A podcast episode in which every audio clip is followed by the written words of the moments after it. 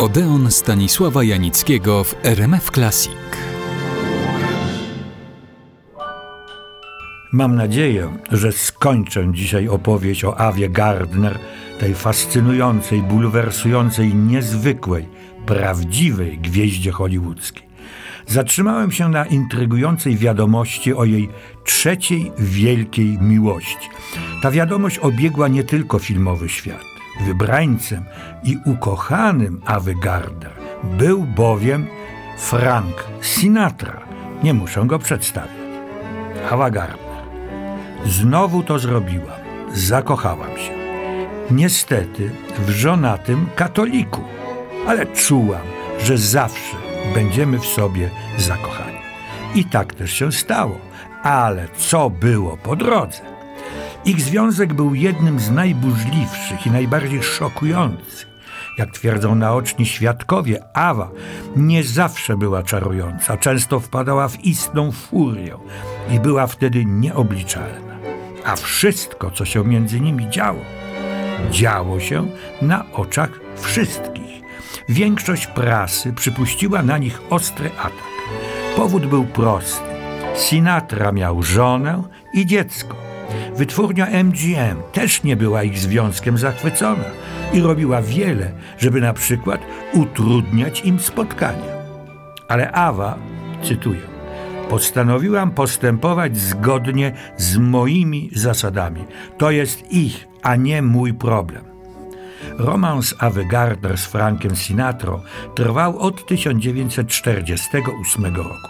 Po trzech latach żona Sinatry zgodziła się na rozwód i zakochani wzięli ślub.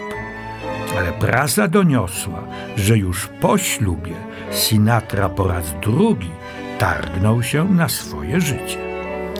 W 1952 roku Ava Gardner pojechała na zdjęcia do Afryki. Film nosił tytuł Mogambo, a jej partnerem był sam Clark Gable. Grała tu chórzystkę, która, jak to się mówi, nie potrafi dać sobie rady ze swoim życiem. Była to rola jakby stworzona dla Awy Gardner. Zagrała ją świetnie i otrzymała nominację do Oscara.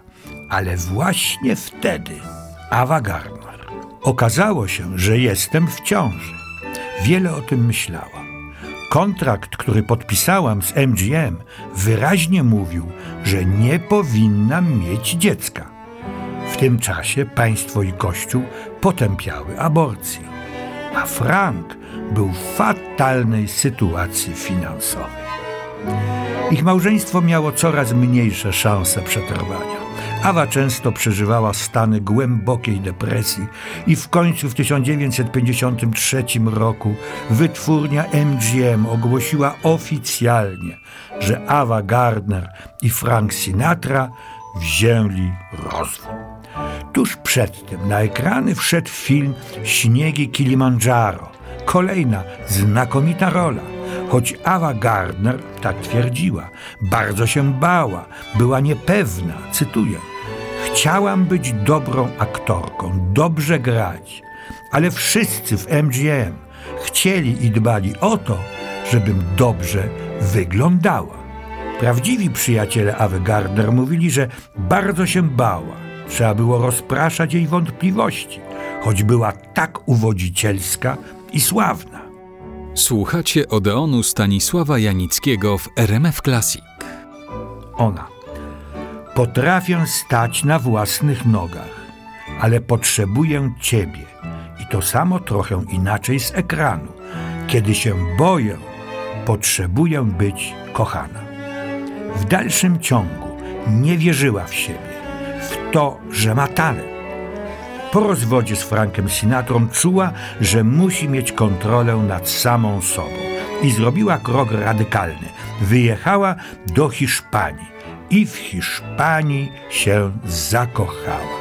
Również w konkretnym Hiszpanie. Był nim sławny Torrador Miguel. Nigdy nie lubiłam Hollywoodu.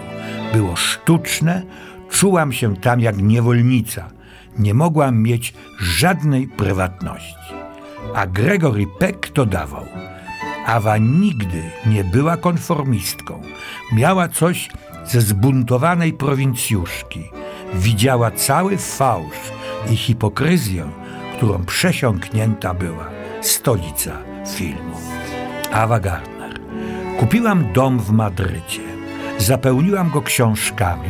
Poczułam, że jestem wreszcie w swoim domu.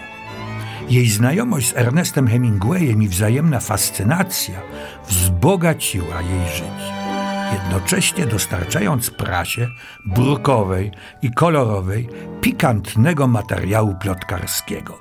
Prawda zaś jest taka, że żywili do siebie wzajemny szacunek i dobrze, no czasami aż za dobrze się bawili. Ava Gardner zerwała z wytwórnią Metro Goldwyn Mayer, ale uległa namowom Johna Hustona, pojechała do Meksyku i zagrała w 1963 roku w jego świetnym filmie Noc Iguany. To była jej ostatnia wielka kreacja aktorska, choć nadal uważała, że się do tego zawodu nie nadaje. Po powrocie do Hiszpanii próbowała poskładać jakoś swoje życie. Zwróciła się ku kontemplacji. Nie bardzo jej się to udało, bo w 1968 roku wyjechała na stałe do Londynu. Wprawdzie grała jeszcze w kilku filmach, ale nie były to dzieła wybitne i nie przynosiły jej satysfakcji.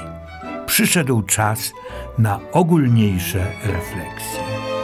Twierdziła, bycie gwiazdą filmową to straszna nuda. Gram, bo nic innego nie umiem robić i potrzebuję pieniędzy. Prowadziłam życie proste według własnych reguł. Nie byłam już zabawową dziewczynką.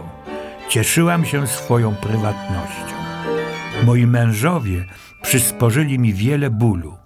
Może widzieli we mnie kogoś, kim nie byłam. Słuchacie Odeonu Stanisława Janickiego w RMF Classic. Przez ostatnie 20 lat żyła Ava Gardner, wielka bogini ekranowego seksu, jak odludek. Podobało jej się, że odnalazła spokój. Coraz rzadziej pojawiała się publicznie. Wychodziła tylko na spacery z psem. Nie lubiłam obnosić się swoją rozpaczą czy szczęściem. Ostatnie lata to pasmo nękających ją chorób. Nie stroniła od alkoholu, oglądała swoje filmy. Zmarła w wieku 58 lat. Pochowana została w swoich rodzinnych stronach w północnej Karolinie. Ktoś o niej jakże trafnie powiedział: Była jak królowa o duszy wieśniaczki. Zaś ona sama pod koniec życia powiedziała: Gdybym mogła przeżyć jeszcze raz moje życie, przeżyłabym je tak samo. Nie łykam tabletek nasennych i nie biegam do psychiatry. Prawda jest taka, że miałam wspaniałe życie. Awa Gardner